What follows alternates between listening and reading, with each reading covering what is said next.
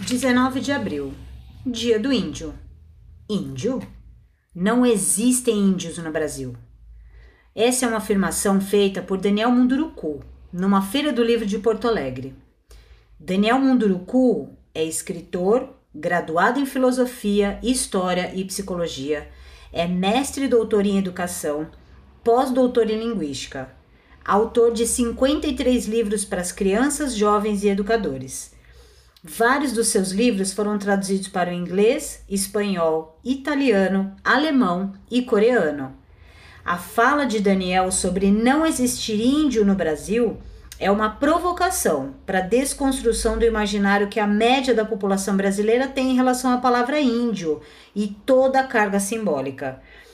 Ele afirma que as pessoas que leem a sua biografia dizem que ele não é mais índio que já é civilizado, entre aspas, e que essa palavra não diz o que ele é, diz o que as pessoas acham que é.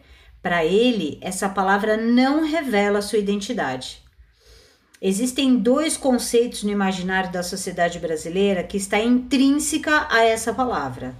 Primeiro, o olhar romântico do índio, entre aspas, que vive no meio do mato, e o aspecto ideológico, que considera que índios são preguiçosos e atrasam o progresso.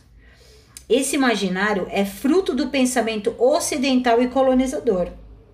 Chamar alguém de índio não ofende só uma pessoa, ofende culturas que existem há milhares de anos. São 307 povos indígenas no país. Munduruku é uma das etnias são aproximadamente 15 mil pessoas dessa etnia no Brasil. Dentre as etnias existem os Yanomamis, Guaranis, Tupinambás, Caiapós, Tupiniquins, Ticunas, Uaianas, Pataxós, Bororôs, Chavantes, Auá, Zoés, Calapalos. São tantas pessoas que fazem parte do Brasil raiz e que infelizmente são invisíveis. Mais de um terço da população indígena, ou cerca de 315 mil indivíduos, segundo o IBGE, do censo de 2010, vivem em áreas urbanas. Você sabia disso? Outro dado interessante, né, segundo o IBGE, é que 81 mil indígenas de uma população de cerca de 900 mil estavam cursando o ensino superior em 2019. Essa é uma proporção muito maior que a média brasileira do mesmo ano, 9% contra 5,8%, respectivamente. Enquanto os povos indígenas são ameaçados por invasões de terras, mineração, projetos de infraestrutura nas florestas, nas cidades eles enfrentam constantemente o preconceito e a invisibilidade. Tem uma história bastante curiosa que o Michael ou Michael Baré conta que quando ele estava na universidade, e ele foi o primeiro indígena a ingressar na Universidade do Estado do Rio de Janeiro pelo sistema de cotas. Um rapaz negro falou para ele que o lugar dele não era na universidade, que era dentro da floresta. Baré conta que isso o chocou porque o rapaz estava reproduzindo nele o que os brancos fazem com ele, que é para mandá-lo de volta para a África. Baré usa um termo bastante interessante sobre a desconstrução do discurso ideológico do colonizador escravista, que introjetou no inconsciente coletivo da nação de que o brasileiro é degenerado, que a miscigena... a, desculpa, que a miscigenação não é boa, que só fez ruim, que fez um povo ruim. O processo de desconstrução já começou mas ainda tem muito chão pela frente. Segundo Daniel Munduruku, os indígenas defendem um sistema de vida que tem dado certo há 3 mil anos. Uma vez eu vi uma reportagem na TV Cultura sobre os povos indígenas e a floresta amazônica. Me lembro de um cacique dizendo que eles não entendem o homem branco, que estão sempre preocupados com trabalhar, com acumular, com ganhar dinheiro, mas eles não se preocupam com as suas crianças. E aquilo me chamou a atenção. as, os curumins, as crianças indígenas, elas têm uma educação é, de respeito aos mais velhos, é, mas é uma educação à base do respeito e não do medo. A conexão com as vidas na floresta é intrínseca, é intensa.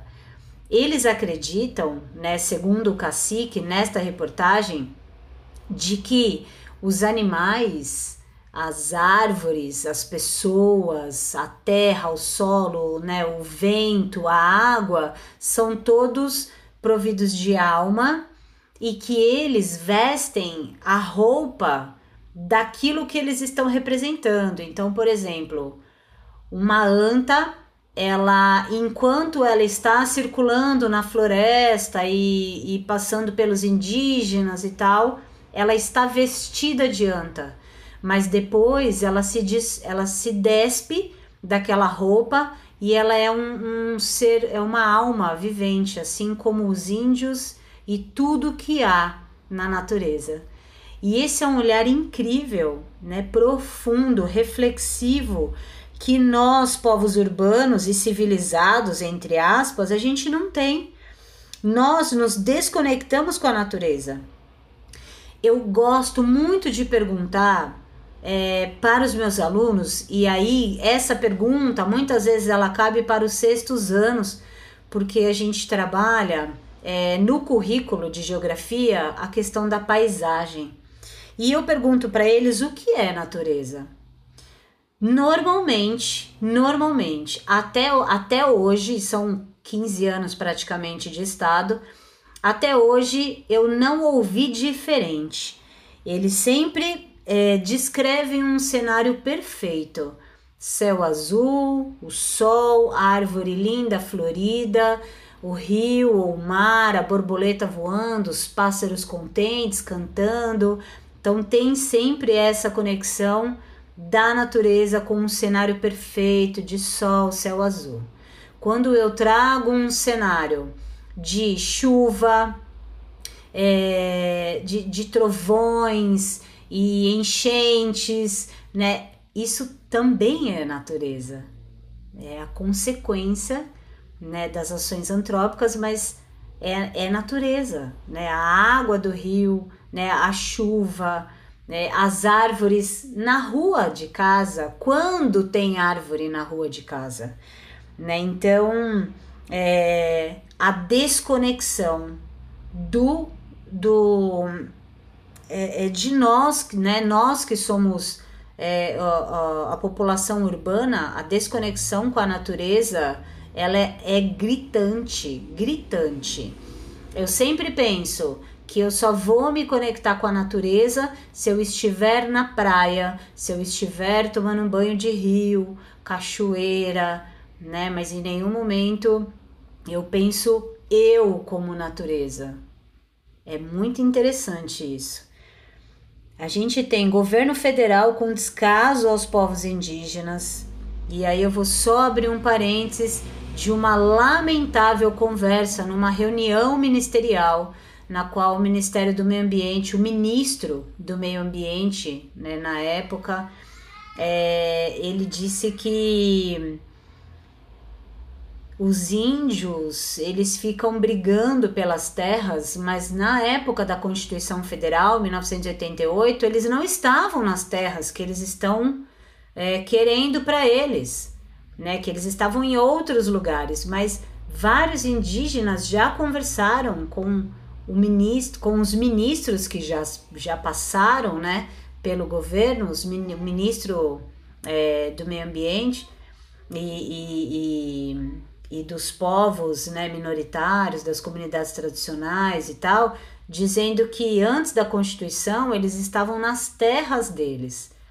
E aí eles foram expulsos das suas terras. Então, eles não estavam ali na, no lugar onde eles estão reivindicando, porque antes eles moravam num lugar que era um chamado deles, né?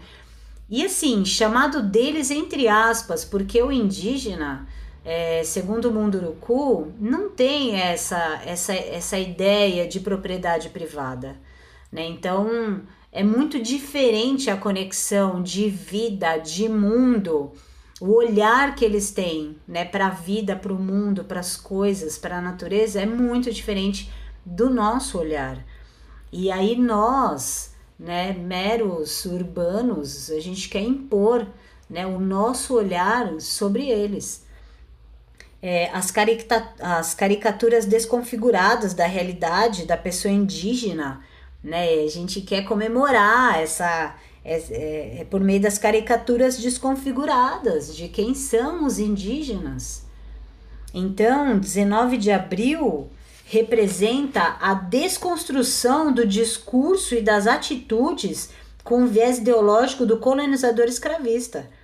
Precisamos urgente valorizar a nossa identidade raiz como nação brasileira.